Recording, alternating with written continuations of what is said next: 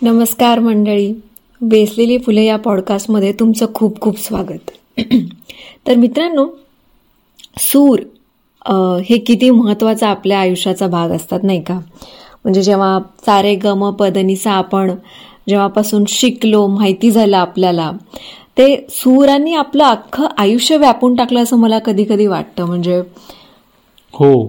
म्हणजे लहान मूल ज्यावेळेस आईच्या पोटात पोटात असतं. त्यावेळेस देखील त्याला सूर कळतं असे.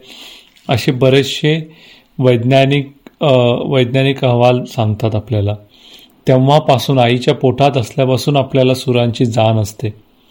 आणि जेव्हा हे सप्तसूर आपण ऐकतो तेव्हा आपण वेगळ्याच दुनियेत सवार होतो.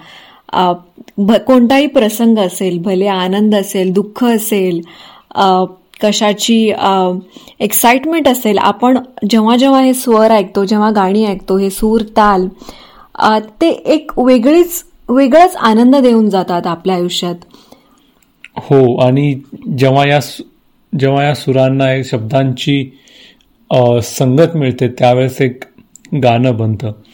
पण बऱ्याचदा तुम्ही तुम्ही नक्कीच हे केलं असेल आकलन केलं असेल की काही काही सूरच आपल्या मनाला भावतात.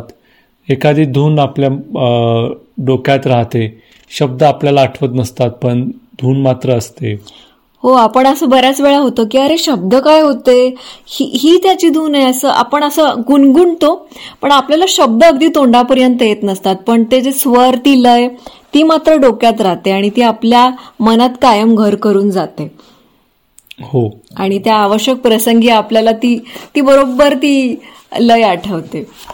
तर अशीच लय या कविता संग्रहातली यांची कविता आहे. सुधीर मोघे. सुधीर मोघे यांची कविता आहे. त्यांनी लयावरती खूप साऱ्या कविता लिहिलेल्या आहेत आणि त्यांचा लय हा अख्खा कविता संग्रहच आहे. त्यातलं एक कविता ऐकवतीये. कळले ना? कळले ना जगणे गाणे आहे सारे. कोणीही गाओ लागलेत तंबोरे. रे जगणे म्हणजे संथ स्वराचा श्वास. रे जगणे म्हणजे संथ स्वराचा श्वास अन मरण जणू दोन स्वरातील केवढं सुंदर. म्हणजे अगदी पाच सहा सात ओळी आहेत या पण त्यात त्यांनी अख्खं या स्वरात आपलं जीवन मांडलंय सुधीर मोघेंनी. तर सागरकडून ऐकूया कोणती कविता आज आहे आपल्यासाठी. मंगेश पाळगावकर यांनी खूप साऱ्या कविता लिहिल्यात. आपल्या म्हणजे मंगेश पाळगावकर माहीत नाही तसे एखादाच विरळा माणूस असेल. त्यांनी वेगवेगळी भावगीते लिहिली वेगवेगळी हे त्यांनी कविता लिहिल्या खूप सारे कविता संग्रह लिहिले. त्यातलीच एक सूर आनंदघन नावाचा त्यांचा एक कविता संग्रह आहे. आणि त्या कविता संग्रहातील एक कविता मी तुम्हाला ऐकवतोय. कवितेचं नाव आहे सूर आनंदघन सूर आनंदघन सूर ओंकारधन सूर आनंदघन सूर ओंकारधन सूर संवेदना सूर ही चेतना. सूर संवेदना सूर ही चेतना सूर ही साधना सूर आराधना. सूर आनंदवन सूर सूर ओंकारधन सूर आनंदघन धर्म है वंश है देश भाषा किती धर्म है, वंश है देश भाषा किति सर्व सीमा सहज सुर ओलांडिती।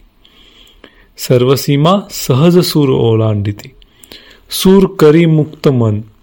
सूर करी मुक्त मन, सूर ओंकारधन सूर आनंदघन मुक्तीच्या मंदिरी सूर ही देवता।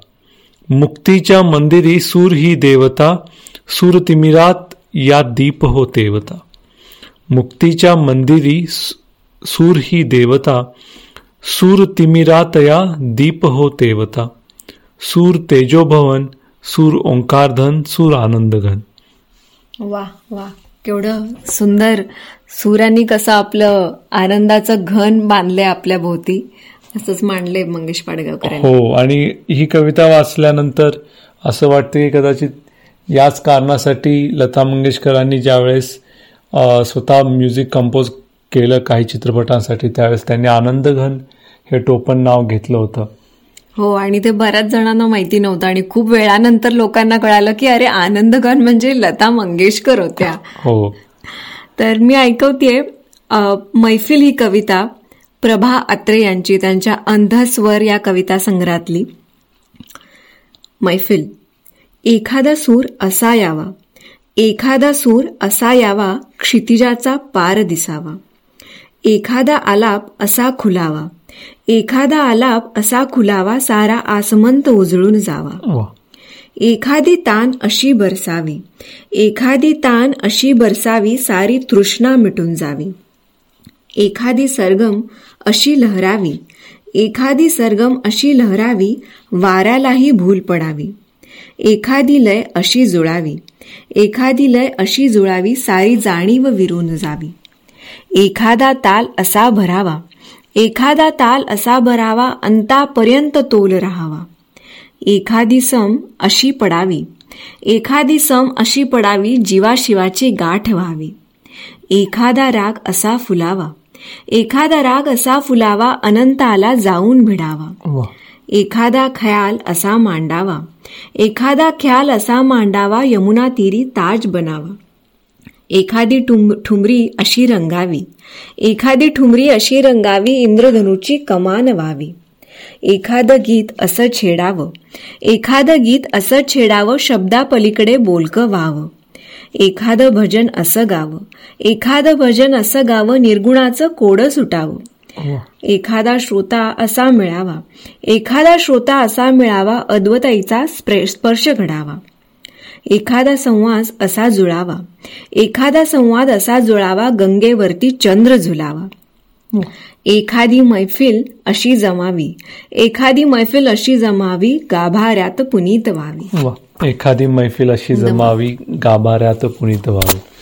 प्रभा अत्रे जेवढ्याच छान गातात तेवढ्याच सुंदर कविता लिहिली आहे त्यांनी. हो आणि त्यांनी इतक्या साऱ्या कविता या स्वर लय तालींवरती लिहिल्या आहेत. त्या तुम्ही नक्कीच वाचल्या पाहिजेत. जरूर वाचा आणि आम्हाला सांगा की कोणते कोणते सूर ताल लय तुम्हाला मोहून टाकतात आणि वेगळ्याच त्या स्वरांच्या दुनियेत तुम्ही हरवून जाता. आम्हाला जाणायला नक्कीच आवडेल. तर नक्की सांगा.